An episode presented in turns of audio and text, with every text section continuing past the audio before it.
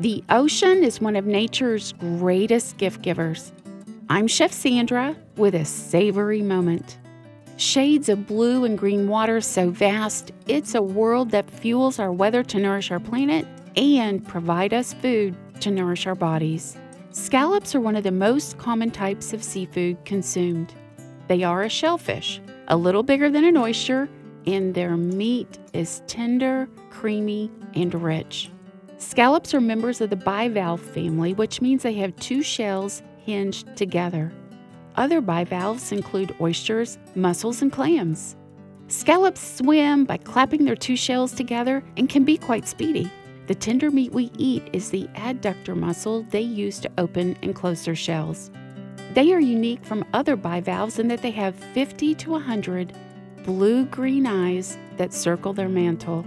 Their shells are the iconic seashell form that fans out with deep ridges. There are two main types of scallops sea and bay scallops. The key differences between the two types are their size and where they're harvested from.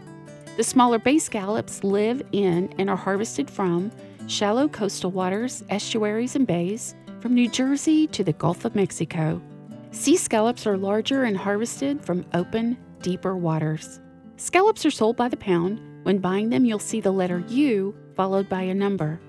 The number that follows the U simply means how many approximate pieces you can expect per pound.